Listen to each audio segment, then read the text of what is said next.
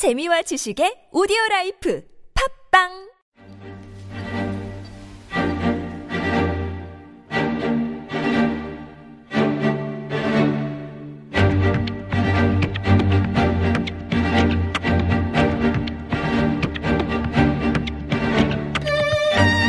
뽀얀거탑에서 진행된 의료상담만을 정리해 선보이는 뽀얀거탑 의료상담입니다.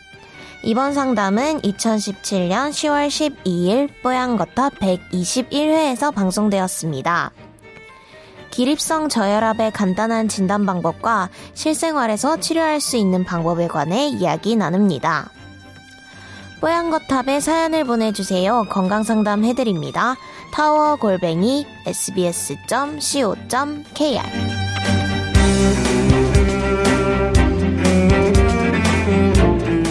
어지럼증에 대한 문의를 해오신 분입니다. 어, 평소 지낼 때 어지럼증 때문에 고생을 좀 하시는 분이에요. 빈혈도 없어요. 다른 지병도 없어요. 그런데 일어났을 때 핑 도는 어지럼증을 자주 겪고 있다고 하셨습니다. 어릴 때는 참얼미 같은 것도 심하게 앓는 편이었습니다. 어, 너무 걱정스럽습니다. 동네 의원에 가봤지만 별다른 얘기가 없네요. 라고 적어주셨어요. 어지럽네요. 그러면 네. 그 어지럼증의 원인이 사실 너무 많거든요. 음, 자, 뭐 귀, 그다음 뭐 뇌, 음. 뭐 혈압, 뭐 신경에 따라서 원인들이 천차만별이기 때문에 네. 이 단순한 어지럼증을 혈액 빈혈이냐 아니냐만 가지고 얘기를 할 수는 사실 없거든요. 음. 어, 그래서 사실은 제가 볼 때 이런 분들은 기립성 저혈압이에요. 일어났을 때 핑 도는 듯한 어지럼증이라고 네. 표현을 해주셨어요. 이런 분들은 아마 왜소하거나 마른 사람 같은 경우에는 혈액량이 조금 중요할 것 같다는 생각은 들거든요. 음, 어, 혈액량, 그 다음에 어, 긴장도라든지 업무하다가 일어났는지 평소에도 그런지 어, 오. 이런 것도 긴장도나 이런 거에 따라서 혈액량이 상당히 조절이 많이 돼요. 그러다 보니까 저혈압인 분들 이런 분들은 사실은 운동을 조금 해서 혈액량을 계속 좀 올려야죠. 운동을 하면 혈액량이 늘어납니까? 혈액량이 느는 건 아니지만 혈액 순환은 훨씬 좋아지기 때문에 아. 기립성할 때 기립 그러니까 일어설 때 혈압이 혈액이 뇌 머리 쪽으로 음. 공급이 좀덜 될 때 어지러운 그런 역학 관계가 있기 때문에 네. 운동을 해서 이렇게 그 서큘레이션을 순환을 좋게 한다 그러면 음. 음, 뇌까지 그냥 금방 네, 갈 테니까. 움직이는 거 움직이 많이 움직이는 사람들은 거기에 적응돼 있거든요. 음, 예. 혈액량도 늘리면 좋을 것 같긴 한데 방법이 없을까요? 의학적으로는 없는데 한의학적으로는 저번에 옛날에 옛날에 말씀드린 사물탕이라고 하는 혈액을 증가시키고 혈액 순환을 올려주는 혈액을 만들고 순환시키는 약재를 네. 어, 해서 먹는 간단한 탕이 있어요. 사물탕. 네, 검색해 보면 나와요. 그거 이- 사다가 네. 끓여 먹어보세요. 그냥 일반 마트 같은데 사물탕 재료 주세요. 이래도 되는 건가요? 아니죠. 사물탕을 찾아보면 거기 재료가 나올 거예요. 네. 뭐 작약, 숙지약 뭐 이런 거 나오거든요. 네. 이제 그런 것들 하면 혈액량도 올라가고 음. 혈액 성분도 올라가고 음. 조혈 작용도 있고요, 순환 작용도 있고 합니다. 세 가지 물, 그러니까 뭐 재료인 것 같은데 네 가- 가지 사물탕, 아, 뭐, 예, 그렇죠. 산물탕이 아닙니다. 산물이 아니라 사물인데 제가 왜 그랬죠? 음. 자, 사물 네 가지 재료인 것 같은데 각각의 그 음, 뭐랄까요 분량들? 든 그냥 1대1 대1대1 검색하면 다 나올 다 나옵니다. 아, 그렇군요. 예. 근데 요즘은 다 검색이야. 근데 저 잘은 모르지만 참얼미 같은 거는 뭔가 귀랑 좀 관련 있는 거 아닌가요? 어릴 때 참얼미 심하셨다고 하는데 음. 좀 그쪽으로도 관련 있을 수 있지 않을까요? 어때요, 교수님? 글쎄요. 그것보다는 지금 현재 상태가 중요한 것 같긴 해서요. 음. 사실 저도 기립성 저혈압이라고 진단을 하긴 했는데 이분은 제 느낌에 사실 젊으실 것 같아요. 젊으시고 다른 기저질환 없음에도 불구하고 자세 바꿀 때 그렇게 되는 거. 음. 이게 우리가 일반적으로 누웠다가 확 일어나게 되면요. 보통 혈액 양이 머리에 있던 혈액량이 다리로 쏠리게 되면서 한 500에서 1000ml 정도의 혈액량이 아래로 확 쏠리거든요. 500에서 1000ml면 1리터라는 얘기잖아요. 그렇죠. 그런데 그거를 우리가 자율신경계 반응으로 어. 혈액순환을 적절히 해서 그걸 보상하기 때문에 어, 순환이 잘 되고 있는 건데 그런 자율신경계 이상으로 인해서도 그렇게 증상이 발생할 수가 있어요. 네. 그래서 이런 기립, 기립성 저혈압으로 오시면 대부분은 뭐 빈혈인가 하고서는 혈액 검사해 주세요 하고 오시는 분들이 있는데 음. 요즘에 우리나라 사람들은 뭐 잘 먹고 영양소가 부족하지 않기 때문에 빈혈이 그렇게 흔하지는 않아요. 그래서 음. 빈혈보다는 음. 이런 기립성 저혈압의 원인을 찾아야 되는데요. 어, 나이 드신 분들은 기저질환이 많잖아요. 예를 들어서 당뇨나 아니면은 류마티스 질환이나 아니면 약을 드신다거나 항고혈압제 같은 아니면 심장 질환이 있거나 이런 분들은 그런 원인에 의해서도 기립성 저혈압이 발생할 수가 있는데 그렇지 않은 분들도 발생할 수가 있는 거예요. 그래서 이런 분들은 자율신경계 이상은 사실 치료가 어렵거든요. 허허. 그래서 진단은 어떻게 하느냐? 우선은 누워 있을 때 혈압을 잽니다. 그래서 수축기와 이완기 혈압을 재고요. 네.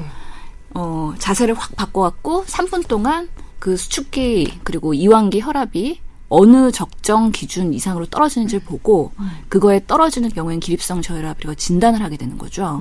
또는 심장내과 같은 데 가면은 저희 그 어, 틸트 테스트라고 해갖고 기립경 검사라는 게 있거든요. 일부러 그 상황을 유발시켜 보는 거예요. 누워가지고 침대에서 점점 점점 그 침대가 일어서는 각도로 이렇게 기울어지면서 어느 순간에 그런 증상들이 발생하는가 그런 것들을 확인해서 그런 증상들이 발생하는 경우에는 기립성 저혈압이라고 진단을 하고 치료는 기저질환이 있으면 그거를 교정하는 건데요. 그렇지 않은 경우에는 사실 치료는 별로 없고요. 아, 치료가 별로 없어. 예, 자세를 천천히 바꾸는 방법. 그러니까 천천히 일어나라. 예, 아. 유발하지 않도록 예, 예방을 하는 거고요.